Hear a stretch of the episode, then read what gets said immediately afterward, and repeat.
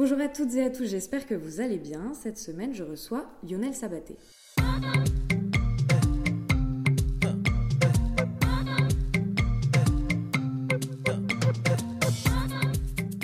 Présente est un podcast dans lequel je souhaite mettre à jour ce qui vient en amont puis en aval de l'art contemporain. Mes questions portent donc rarement sur les œuvres en elles-mêmes, mais davantage sur toutes les réflexions et les doutes qui gravitent autour de celles-ci. Car ici, je m'intéresse d'abord à la manière dont la vie de mon invité impacte son travail, puis à l'inverse, à la façon dont son travail vient impacter sa vie. Dans Présente, j'essaye de mener les conversations comme j'ai l'habitude de le faire en tant que critique d'art dans les ateliers d'artistes ou à la terrasse des cafés, sauf qu'ici nous sommes enregistrés et vous avez la possibilité de tout écouter. C'est la première fois que Lionel et moi nous rencontrons vraiment. Je pense que j'ai envie d'écrire sur son travail depuis 4 ans au moins, dès la première fois que Clément Thibault m'en a parlé. J'ai eu envie de faire quelque chose avec lui, mais j'ai été incapable de me poser et de trouver le temps euh, d'étudier son travail sérieusement. Heureusement, mieux vaut tard que jamais. Donc il y a quelques semaines, j'ai pris mon courage à deux mains et proposé à Lionel Sabaté qu'il soit mon invité pour le 11e épisode de Présente. Bonjour Lionel et merci de me recevoir euh, dans ton atelier. Bonjour, merci d'être venu. Vous, l'entendez, euh, c'est la première fois du coup depuis euh, la fin du confinement que je suis enfin dans un atelier. Donc le son est différent et tant mieux. Lionel, quand j'ai découvert ton travail, le premier truc qui m'a évidemment sauté aux yeux, c'est le fait que tu travailles avec des matériaux atypiques des ongles, des peaux mortes, la poussière du métro parisien. Enfin, pour faire bref, tu bosses avec des trucs qu'on trouve crado euh, la majeure partie du temps. C'est vrai, c'est vrai, j'avoue, euh, c'est vrai, oui, oui, oui. Euh, je bosse avec des trucs qu'on trouve crado, que moi-même je trouvais crado. Hein. je n'ai pas un, rapport particulier aux, choses crado. C'était pas un choix. C'est un peu ces matériaux se sont imposés à moi. C'est pas moi qui ai décidé d'aller vers eux. Mhm. C'est plus ceux qui se sont imposés à moi par le le fait que je les ai trouvés, euh, je pense, touchants et, émouvants. Je pense que j'étais sensible au fait qu'ils étaient rejetés. Mhm. Et je pense que du coup, j'ai essayé de chercher euh, ce qu'ils pouvaient avoir de, poétique et de signifiant et de d'émouvant, en fait. Mhm. essayer Il y a cet aspect-là. Il y a aussi l'aspect que euh, c'était peut-être des, des, matériaux qui m'ont permis d'apprendre à accepter en fait le, le, monde et les choses qui me dérangent dans le monde. Et je crois que l'art est, dans mon cas et dans beaucoup de cas lié aussi à ça, dans le, le fait de oui, oui, une acceptation de ce qui nous entoure et, et apprendre peut-être à aimer ce qui nous entoure, y compris euh, des choses qui au départ peut-être euh, voilà. Donc je pense qu'il y avait beaucoup de ça euh, et c'est voilà donc euh, et c'est apparu très tôt dans mon travail. Euh.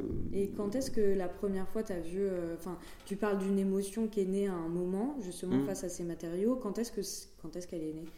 Il y a eu deux choses très proches dans le temps et qui dont d'ailleurs je ne saurais pas placer chronologiquement.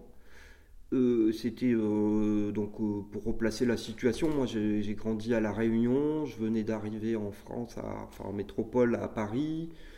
j'étais bon, ça faisait un an que j'étais à Paris. J'étais tout jeune étudiant aux mhm. Beaux Arts. Et il y a eu deux choses. Il y a eu la poussière. Donc mhm. la poussière, c'est né dans en fait, j'étais chez moi et j'ai vu comme un, quelque chose que j'ai pris pour un animal en fait qui, mhm. qui, se déplaçait comme ça dans mon appartement. Des fois, j'ai fait des araignées. Alors. Voilà. une ah j'ai presque cru une souris ou un truc, je sais. Et, et, en fait, en allant voir ce que j'avais vu qui, qui était en mhm. train de se déplacer, j'ai vu que c'était un, un, petit mouton de mhm. poussière qu'on appelle. Euh, voilà.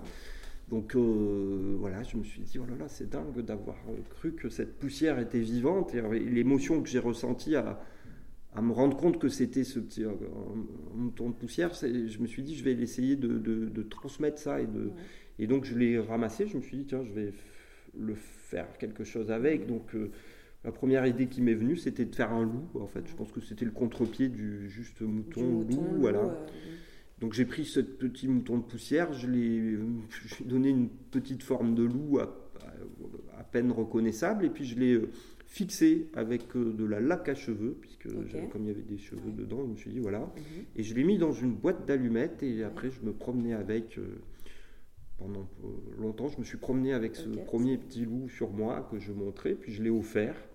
Et après, pendant très longtemps, en fait, j'avais des boîtes d'allumettes avec toujours des petits loups à l'intérieur que j'offrais, que j'échangeais beaucoup.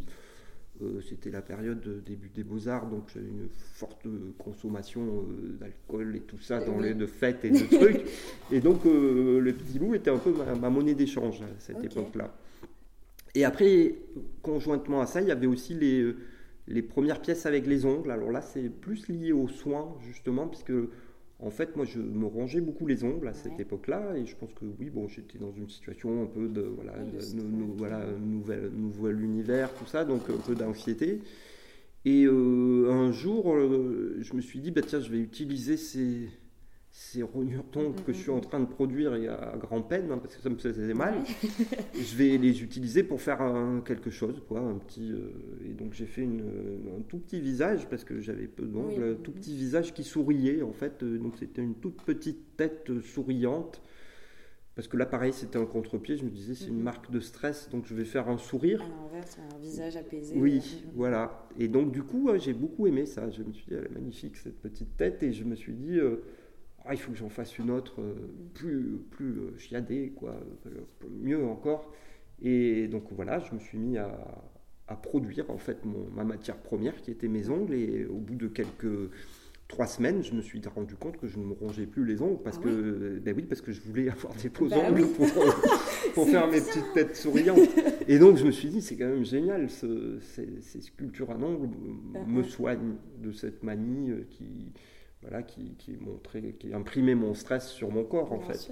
Et qui du coup c'est devenu un sourire qui, s'échappe de mon corps en fait. Oh. Et donc je trouvais ça super beau et donc j'ai fait comme ça beaucoup de petites têtes comme ça. Là on était en 98 hein, et donc tous les chaque fois que j'avais suffisamment d'eau je faisais des petites têtes comme ça. Donc alors pareil la plupart ont été données au gré des mhm. des, euh, voilà, des rencontres à cette époque-là, puis quelques-unes sont gardées, d'ailleurs elles sont là-bas. Euh, peu ont été montrés. Et voilà, et après ce travail, ces deux types de travaux ont évolué. En fait, ce qui était bien, c'est que c'était aussi lié à des trucs intérieurs ou très proches de mon corps. Pour les ongles, c'était mon corps. Pour la poussière, c'était une poussière intime. Euh, et voilà, oui, très proche de moi, produite par moi, en fait. Et puis que ces deux projets sont, se sont échappés quoi, pour devenir euh, bah, la poussière du métro, la plus universelle que j'ai pu trouver. Et pour les ongles et aussi les peaux mortes, c'est devenu bah, des, récoltes euh, assez euh, conséquentes avec euh, voilà, un truc de partage en mm, fait mm, mm, qui, va vers l'autre. Donc c'était une belle histoire pour moi puisque c'est quelque chose comme ça qui part de très proche de moi, qui est lié peut-être à de la douleur, à de la peur ou à de, la surprise et qui après va vers les autres. Et, essaye d'être positif, même s'il y a ce côté grinçant qu'il peut y avoir dans ces matériaux. c'est qu'il y a une ambiguïté je vais me permettre de. On va changer de. Oui, oui, oui. Parce qu'ils vont râler, parce que ça grince ta, chaise. ah, donc euh, je vais aller sur celle-là. Ouais, on échange. Oui. Bah, c'est mon fauteuil. Bah, bon, bah, et c'est pour ça il t'appelait. Mm. Ils étaient dans le film de Albert Dupontel, là, ces deux fauteuils-là, le, ah. le dernier, ouais. C'est bien, maintenant on a les anecdotes d'atelier. Ils euh. sont plus connus que nous, les Bon, maintenant qu'on a changé de fauteuil, oui, parce que tu commençais à empiéter en plus sur ma question sur les poussières du métro. En fait, tu as beaucoup travaillé avec les poussières, euh, enfin la poussière du métro euh, Châtelet à Paris, avec laquelle tu as notamment créé des visages. Et là encore, euh, tu t'attardes du coup sur des matériaux avec lesquels en général on n'a pas envie de, mm-hmm. de, passer du temps et d'être en contact. Mais ce qui est drôle, c'est que malgré le fait que cette poussière nous répugne, elle vient en majeure partie de nos propres corps. Et c'est souvent le cas dans ton travail. Effectivement, ce sont des, matériaux porteurs d'une grande ambiguïté qui sont certes repoussants, mais que nos corps ont créé. C'est ce que tu nous disais, c'est qu'il y a ce, mm. double jeu-là euh, mm, mm. qui, est, très présent. Quoi. En fait, je crois qu'au-delà du truc du corps, c'est quelque chose qui a à voir avec l'échange qui m'intéresse. Mm-hmm. Parce qu'il peut y avoir aussi des matériaux. Par exemple, j'ai travaillé avec du thé. Le thé m'a fasciné parce que c'est. Euh, c'est l'échange. J'ai travaillé avec des pièces de monnaie aussi, qui sont euh, voilà, des choses qui ne sont pas dégoûtantes du tout, alors que, ah, alors que... Euh, oui, oui, les pièces de monnaie, c'est franchement euh, un gros vecteur de transmission de, choses plutôt, de, plutôt voilà, crado.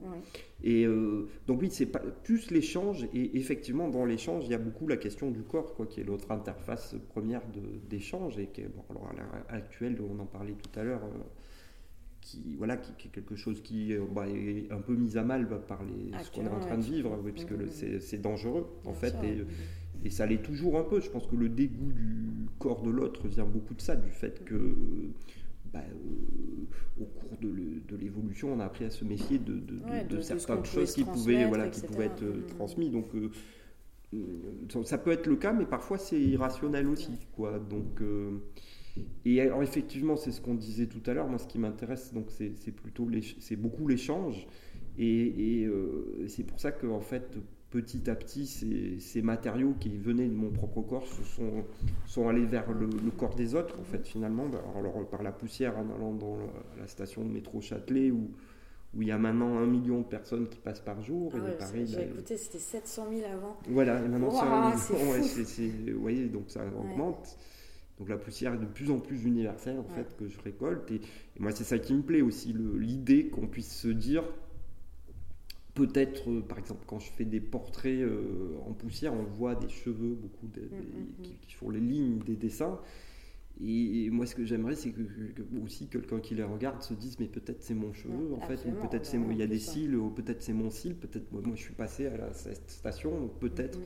Et comme ça, qu'il y a un truc. Euh, je crois qu'il y a beaucoup de ça, moi, qui me touche dans les œuvres en général. C'est moi j'adore l'art pariétal par exemple, il y a des, c'est des portraits de l'humanité, c'est le rêve d'une humanité passée en fait. Euh, l'art pariétal, c'est ça qui est fascinant, quoi. C'est qu'on voit, on est très proche de quelqu'un et qui est ce quelqu'un, bah, voilà, il a 30 000 ans, et, voilà, on, est proche de cette humanité.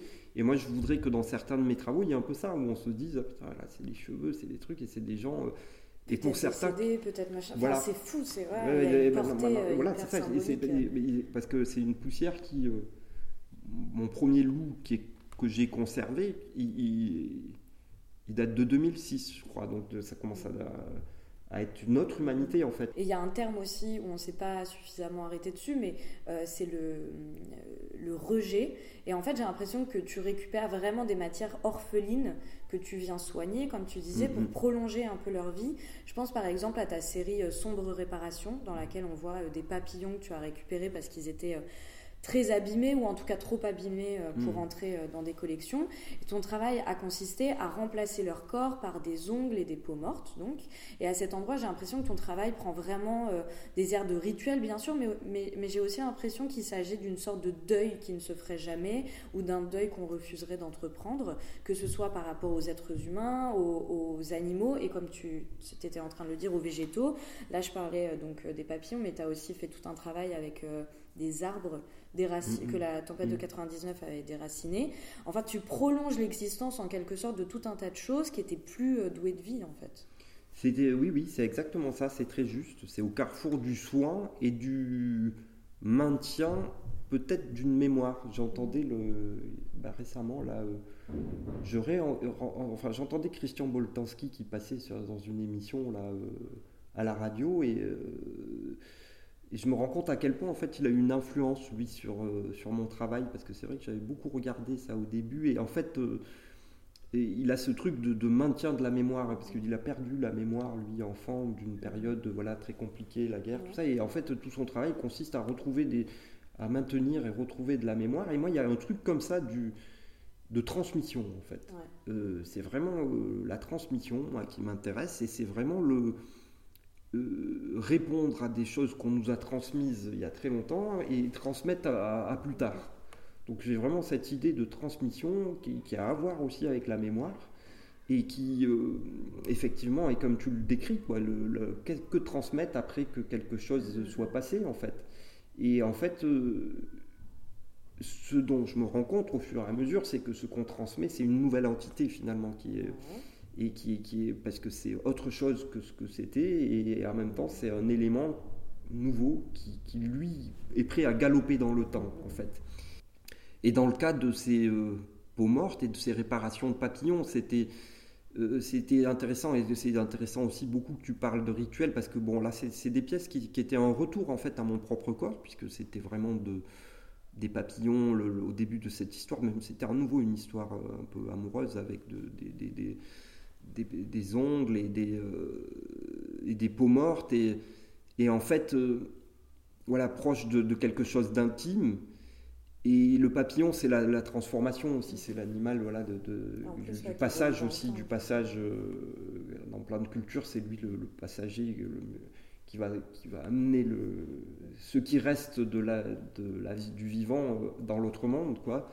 Et donc il y avait effectivement beaucoup de ça dans ces pièces, et puis c'est des pièces assez évidentes, puisqu'il y a un corps ailé comme ça, qui ressemble à une fée, ou qu'on mhm. identifie très vite comme un... Euh, et alors là où, moi ça m'a beaucoup intéressé, c'est aussi quand j'ai eu la chance de pouvoir montrer des pièces comme ça en Chine, euh, à Pékin, c'était avec Yishuba en 2015.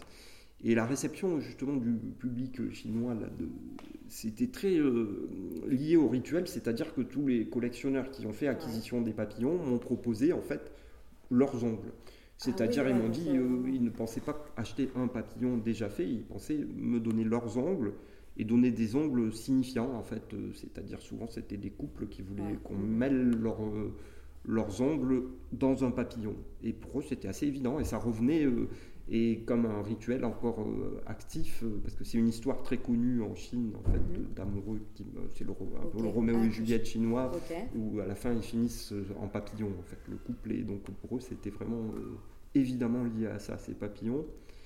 Et oui, j'aime beaucoup ces histoires de rituels qui sont les, les choses qui se transmettent le mieux finalement. C'est mhm. les, grandes survivances. Euh, c'est des rituels, c'est des histoires symboliques, c'est ça qui reste. Et quand on s'intéresse à la transmission, c'est effectivement à ces choses-là qu'on essaye de toucher. Euh. Tu, parlais de justement de la réception de ton travail euh, par les personnes qui, se trouvaient du coup en Chine et donc du coup il y a une autre culture aussi et c'est ça qui doit être hyper intéressant aussi c'est qu'à partir du moment où tu travailles sur des matériaux qui sont en fait communs à, l'ensemble de l'humanité. En fait, chacun, chaque culture aussi a projeté des significations sur ces matériaux-là. Et du coup, ça doit être assez fou aussi, toutes les réactions. Et ça tombe bien parce que justement, euh, je me disais que euh, comme tout est, dans une espèce d'entre-deux, entre le dégoût et le sublime, l'inerte et le vivant, euh, c'est peut-être un peu con comme question, hein, je, te l'accorde, mais, mais, je me dis que c'est peut-être, c'est déjà pas évident en tant qu'artiste de montrer son travail, mais en plus de montrer des matériaux du coup qui sont repoussants la majeure partie du temps, je me dis que tu as dû avoir, euh, là tu nous parlais d'une, réaction en particulier, mais tu as dû avoir des, réactions comme ça. Et juste non, c'est, une question pas du tout con parce qu'elle est très intéressante, je trouve, et elle est très liée à un vécu réel hein, de non, c'est très intéressant parce que effectivement, euh, bah, les premières réactions euh, datent du tout début de ce que je t'ai décrit, c'est-à-dire euh, première année de beaux-arts, au bout de quelques mois, je fais un petit loup en poussière, et dès le début, en fait, il y a des réactions quand je montre ça qui peuvent être déjà de dégoût aussi, et puis de tu fais quoi. ça peut être euh, des enseignants, ça peut être euh, d'autres étudiants, enfin les gens qui étaient mes, mes, spectateurs à cette époque. Et dès le début, il y avait ça. Et effectivement, euh, j'ai eu après, plus tard aussi, des galeristes qui m'ont dit bon, très bien, on peut peut-être travailler ensemble. les dessins, là, très très bien, hein, mais voilà, bon, des trucs là, dégueu là, il faut se calmer. Hein. Donc, euh, et puis des, bon, des plutôt bons. Hein, euh, mais alors, euh, oui, oui, parce que quelle est la. C'est compliqué des pièces comme ça. C'est compliqué, ça l'est encore. Par exemple, ça l'est. je travaille beaucoup aux États-Unis. Maintenant, j'ai un atelier à Los Angeles. Tout ça, c'est là-bas, c'est le, les, les, peaux mortes, c'est vraiment dur pour les gens, mais très très dur, hein, beaucoup plus qu'ici encore. En Chine, par exemple, beaucoup moins. Ça, c'est pas En Chine, le problème, c'est plus se prendre de, de la poussière et l'élever. Prendre un truc au sol et le mettre en haut, ça, c'est mauvais, euh, mauvais mauvaise énergie. Ça, c'est pas feng shui du tout, c'est pas bon. Donc, c'est d'autres trucs plus euh, liés sur, euh, justement, sur le rituel. Et là, ou mauvais rituel, là, pourquoi tu prends un truc du sol et tu le mets en l'air, là, tu, ça veut dire que tu te mets en dessous. C'est pas bon. Et j'ai mis longtemps à comprendre pourquoi c'est la plus. Alors que les peaux mortes, là, aucun problème. Quoi. Mm, mm, mm. Et euh, donc du coup c'est assez euh, curieux tout ça. Hein. C'est fou comme ah c'est trop intéressant. Bah oui, c'est euh, À chaque fois, bah oui parce que c'est pas du tout. on pourrait penser à c'est juste des matières linéaires comme ça, enfin voilà donc on rejette, mais en fait elles sont entourées de tellement de, de mythologie de tout partout que du coup ouais tu te ah c'est fou. Elles communiquent en fait, elles communiquent et c'est elles, elles, vivent finalement quelque part dans le si on envisage le vivant comme la capacité à communiquer quoi et bon Et alors c'était difficile, oui, c'était difficile à tenir quoi en fait, de continuer à faire des trucs en poussière, continuer. et c'est pour ça que ça a été aussi très long, parce que c'était aussi difficile au niveau du regard, par exemple d'aller balayer dans le métro, c'est pas évident. Hein, c'est euh, euh, ça m'a pris beaucoup de temps. En plus, moi, je suis pas quelqu'un qui aime trop se mettre en avant, tout ça. Donc, euh, c'était très. et puis, je suis pas un performeur en plus, hein, donc ça restait caché, ça, tout ça, tu vois. Alors, même si ça nourrit beaucoup pour moi les, formes que je monte, mais j'ai pas, je souhaite pas trop me mettre en avant. Donc, Ouais, parce que je me dis comment ça s'est passé la première fois où tu te dis bon bah vas-y j'ai mon bleu de travail c'est parti euh, je prends euh, ma pelle ma balayette et là je vais à Châtelet là où on n'a clairement pas envie de rester où hmm. déjà on n'a pas trop envie de c'est des espaces où t'as pas trop envie de te mouvoir t'as pas trop envie enfin voilà tu, tu enfin tu sais pas qui te regarde qui mm. machin ce qui peut t'arriver. Enfin voilà c'est pas c'est vraiment pas des endroits qu'on apprécie.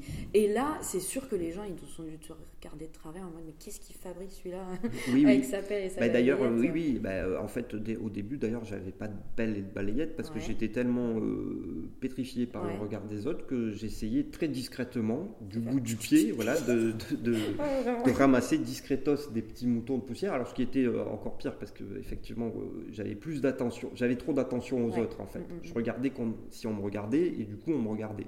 Et je voyais qu'on me regardait, donc euh, j'étais dans des. Euh, bah, je faisais des très petites récoltes. Hein. J'ai ramené bah trois moutons de poussière et ça avait été tout un événement. et bah voilà, et deux, deux, trois personnes m'avaient vu en faisant des, des, des mines bizarres et moi j'étais très. Euh, voilà, et jusqu'au moment où, au bout de quelques semaines de, de, cette pratique, je me suis dit non, mais il faut arrêter d'être comme ça, il faut prendre un balai, prendre une petite, pas une pelle d'ailleurs, des gants et un sac, mm. et puis y aller comme un travailleur. Et en fait, euh, ce qui se passe, c'est qu'au bout d'un moment, euh, on rentre, moi, je suis rentré dans le, une mission qui était celle de récolter le maximum de poussière et qui était euh, indépendante du regard des autres en fait. Donc du coup, de temps en temps, je vois que des gens me regardent, mais en fait, c'est pas important. Et si ils interagissent, parce que c'était ça un peu l'inconnu au départ, c'était comment vont-ils interagir avec moi, ceux qui auront envie. Déjà, ils interagissent très peu. Très peu de gens osent me parler parce que c'est quand même.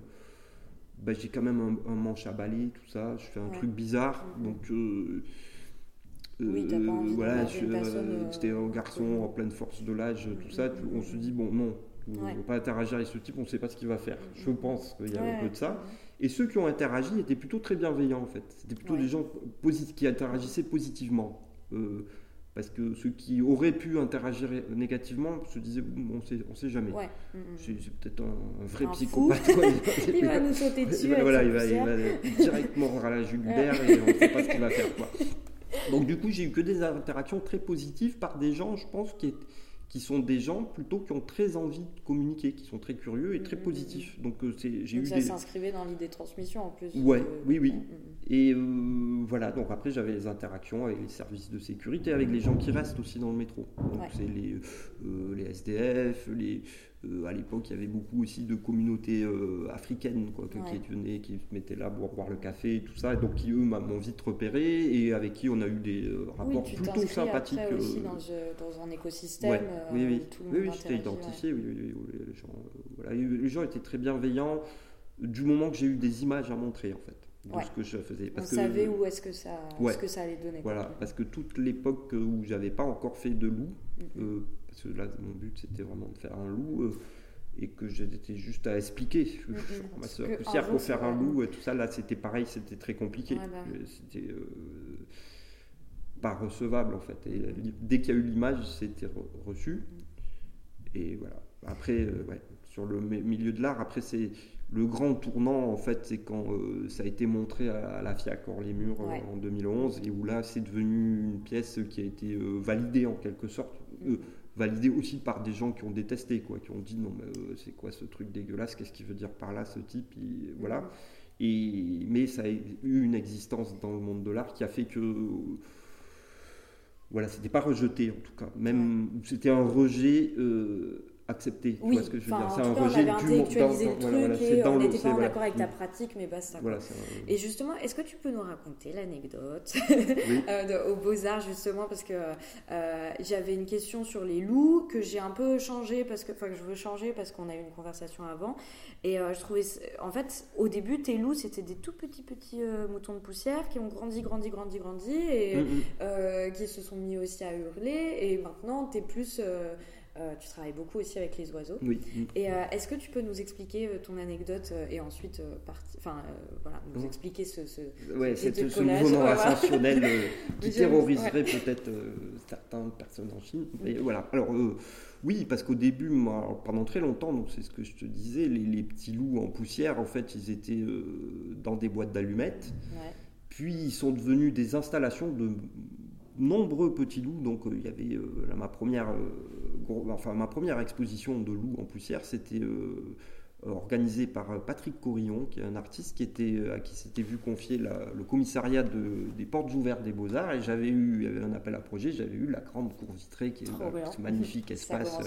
donc j'étais fou de joie et, et j'avais fait 300 ou 400 petits loups en poussière comme ça, qui étaient, mais alors à peine visibles en fait. On, on rentrait dans, cette grande cour vitrée et il y avait comme une traînée de poussière et quand on s'approchait, on, identifiait que en fait cette poussière, ce sont des petits, des petits, loups. Et donc les loups étaient très proches de la poussière, à tel point qu'une des femmes de ménage, comme je te l'ai raconté, a balayé dès le deuxième jour toute mon installation qui a fini à la poubelle à, mon grand plaisir en fait, hein, parce qu'à cette époque-là, j'étais vraiment très content de cette anecdote. Et voilà, et donc c'est parti vraiment très proche de la poussière et petit à petit, c'est devenu d'abord des loups euh, couché. Donc, qui était le premier loup, c'était un tas de poussière qui était juste laqué à la laque à cheveux et que je remettais en forme à chaque exposition. Puis j'ai eu mis une armature, donc il a tenu, il est devenu pas pérenne, euh, enfin si pérenne, puisqu'il mhm. me survivra. Et, après, petit à petit, ces loups se sont levés. Donc voilà, quand j'ai fait ma meute, euh, voilà, et les derniers loups que j'ai fait étaient hurlants, donc carrément avec le visage tourné vers la lune. Et après, euh, je pensais que j'avais fini avec la poussière, en fait, une fois que j'avais fait ma meute de loup et tout ça. Et quelques temps après, mais euh, peut-être 6-7 mois après, en fait, je me suis mis à faire des oiseaux. Parce que je me suis dit, la poussière, c'est volatile. Le volatile, c'est l'oiseau. Et puis, c'était un challenge formel, quoi, de rendre cette poussière plus légère que ne le sont les loups. Et en fait, c'est là où je me suis rendu compte, mais en fait, je suis en train de, faire décoller la poussière. et depuis le début, quoi. Alors, ça faisait déjà 10 ans que je travaillais avec, mais c'est là où j'ai pris conscience, en fait, en faisant les premiers oiseaux, que j'étais euh, dans un truc ascensionnel. Et donc là, actuellement, je fais encore beaucoup d'oiseaux, comme tu as pu le voir. Mhm. Alors pour la première fois aussi, j'ai fait des oiseaux identifiables qui sont des dodos aussi. Mhm. Donc euh, bon, avec l'histoire voilà, de la mhm. disparition et tout ça.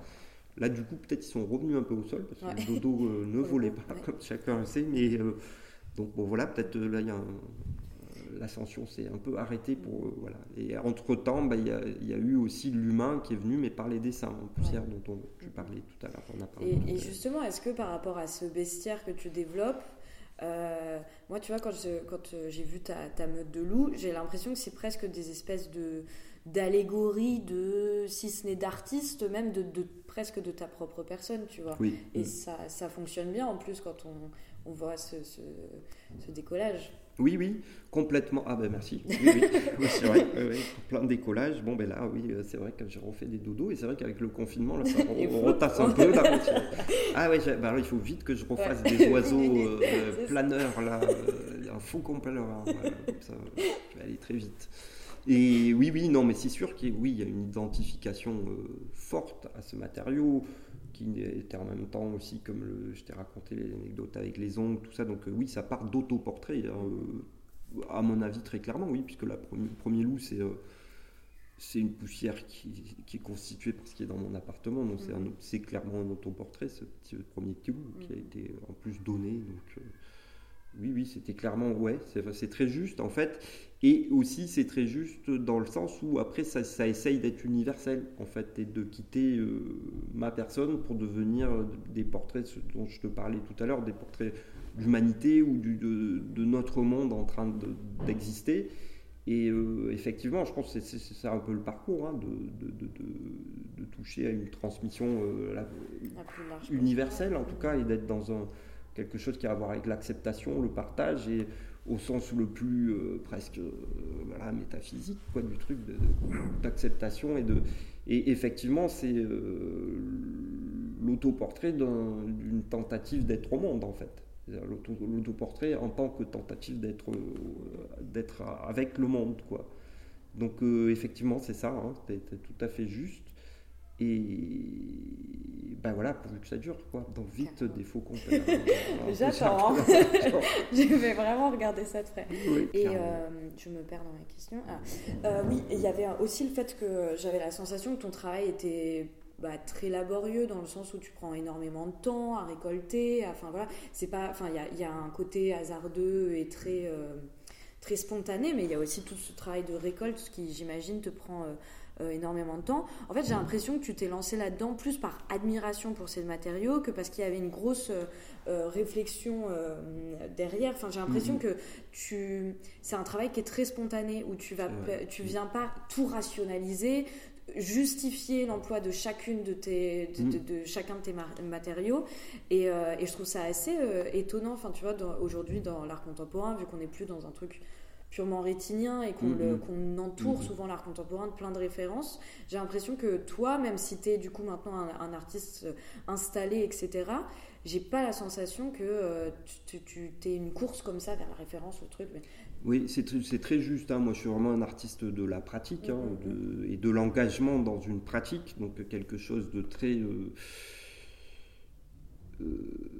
pas intellectuel, c'est qui peut être cérébral par plein, de côtés, mais qui n'est pas, qui n'est pas intellectuel effectivement, et qui euh, donc voilà, je suis résolument de ce côté-là. Donc euh, euh, c'est un engagement, et c'est ce que tu décris quand tu décris la, la quantité de travail en fait. Bah, c'est c'est en fait un engagement. Après les limites, moi, c'est l'ennui en fait. Dès que c'est ennuyeux, je le fais plus. Alors après, ça ne veut pas dire que je suis pas capable. Je fais beaucoup d'efforts pour mon mhm. travail.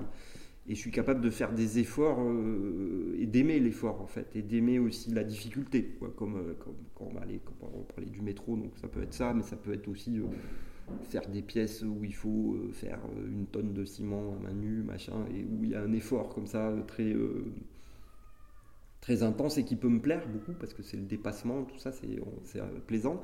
Mais après, euh, mon moteur, c'est effectivement, moi, c'est un plaisir à travailler, c'est un engagement comme ça, plus qu'une recherche, euh, qu'une recherche intellectuelle, même s'il il y a un aspect très cérébral dans mon travail, puisque, bah, tu vois, on peut en parler et ça donne lieu après à des à des réflexions, à des choses comme ça, mais qui ne sont pas le, moteur premier. Effectivement, comme tu l'as. c'est un moyen de connaissance euh, lié à la pratique. C'est ce que. Voilà, c'est un peu ce qui est mis en avant dans les, aussi de ce que. Quand je travaille avec des peaux mortes et qui sont des peaux de pied, cet, aspect de la connaissance par le, rapport sensible au monde. Et c'est résolument de ce côté-là, oui, bien sûr. Et euh, on arrive du coup à la petite tradition de présente. Euh, comme tu le sais, euh, chaque fin d'interview, en fait, je demande à mon invité si elle réussit à vivre de son travail. Donc tu vas pas y manquer. Oui. je te pose ma fameuse question. Du coup, est-ce que tu, tu réussis aujourd'hui à, à bah, vivre simplement de ton travail? D'abord, je voulais te dire, c'est une très bonne question, je trouve ça. C'est très bien que tu poses cette question. Alors, alors en plus, c'est souvent à des, à des, jeunes artistes. Euh, et euh, c'est vraiment très intéressant, ça, parce qu'effectivement, c'est le cœur du. Enfin, c'est pas le cœur du tout, mais c'est lié à l'échange, en fait. De pouvoir vivre de son travail, c'est euh, avoir du temps et avoir de l'espace qui se dégage pour permettre à sa pratique de d'exister au mieux possible. Et, c'est aussi le marquage, quand on vit de son travail, qu'on a réussi à l'échanger.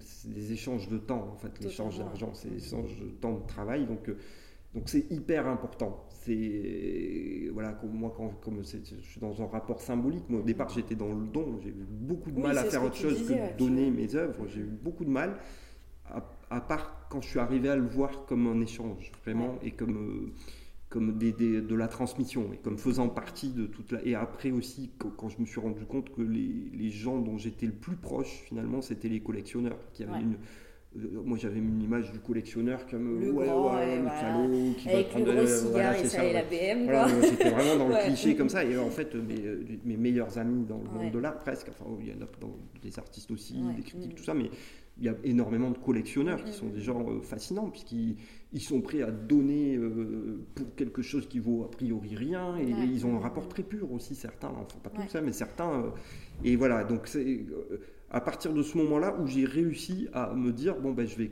maintenant c'est parti, je vais. Et moi, je vis de mon travail, oui, ça fait depuis que je fais que ça, c'est depuis 2013, je crois, ou 2014. Donc c'est pas si j'ai mis longtemps hein, de mon travail. Ouais, c'est ça, c'est que 10 ans, 10 ans, ouais, 10 bah, ans après les beaux-arts. Euh, tu vois, mm. Sabrina Belloir, c'est ce qu'elle disait, c'est qu'elle, elle, elle s'est donné 10 ans, enfin, que c'est que tu galères un peu pendant 10 ans, ou tu bricoles aussi à côté. Euh, après ça, il y a différents types de rapports à ces échanges-là. Il, y a des gens qui sont très efficaces, il y a des gens qui le sont moins, il y a mm. aussi des, coups de chance, hein, euh, de visibilité. Euh, ça fait partie du truc et ça peut être maintenant euh, c'est un moteur en fait. Euh, et puis c'est une force en fait d'essayer de, d'inclure ça à son travail d'une manière la plus adaptée possible à, sa pratique en mm-hmm. fait. Et c'est source là à nouveau de, beaux échanges aussi pas que financiers c'est oui, il ne faut pas tout diaboliser non plus. Voilà, c'est ça. C'est, ça peut être très positif. Et donc oui, bon, alors très concrètement, voilà, moi depuis 2013, euh, avant j'étais beaucoup de petits boulots. Et... Trop bien, c'est bien, ça fait du bien à entendre. Ouais, non, je suis mm. trop contente. Quand j'ai réussi à avoir un artiste qui me dit c'est bon, j'y arrive, je dis ouais, on peut y arriver. ah bah c'était une joie. Hein. Ah bah ouais, tu Et puis j'ai mis un moment à me rendre compte en fait, parce qu'au début, euh, bah, tu je faisais des petits boulots et puis voilà, et puis là cette année ça marche, je vais et tu te dis payer mon appart. Attends, je n'ai pas besoin voilà, de faire un resto.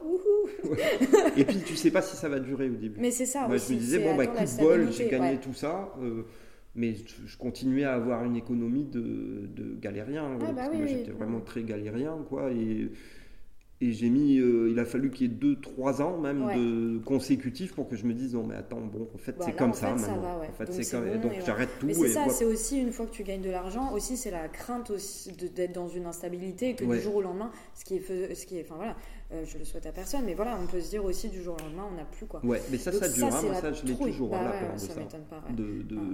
Enfin, c'est une peur motrice parce qu'après je sais que je peux galérer puisque je l'ai déjà fait pendant longtemps mais euh, je sais que c'est pas acquis là, que, et puis je suis pas dans le marché, j'ai une position qui est pas non plus celle d'un euh, type super puissant dans le marché, hein, euh, loin de là. Bah, après j'ai des bons soutiens, mais voilà, il faut, faut, y aller quoi. Eh bien, merci Lionel d'avoir accepté mon invitation. J'espère que le son est bon. Je suis contente. C'est la première interview en atelier, c'est chouette. Donc, merci d'avoir pris le temps de me recevoir dans ton atelier. C'était le 11e épisode de Présente. Merci d'avoir écouté. N'hésitez pas à, poursuivre le débat avec moi sur les, sur les réseaux. Ça me fait toujours plaisir. Donc, euh, n'hésitez pas. Un grand merci également à David Walters pour le générique. Pour le prochain épisode de Présente, j'accueillerai Hugo Servanin. Enfin, c'est lui qui m'accueillera d'ailleurs, que je dirai encore dans son atelier, avec qui. Euh, euh, on discutera de fluide corporelle, du corps de manière générale et sans doute aussi d'intelligence artificielle. Mais d'ici là, prenez soin de vous et je vous embrasse.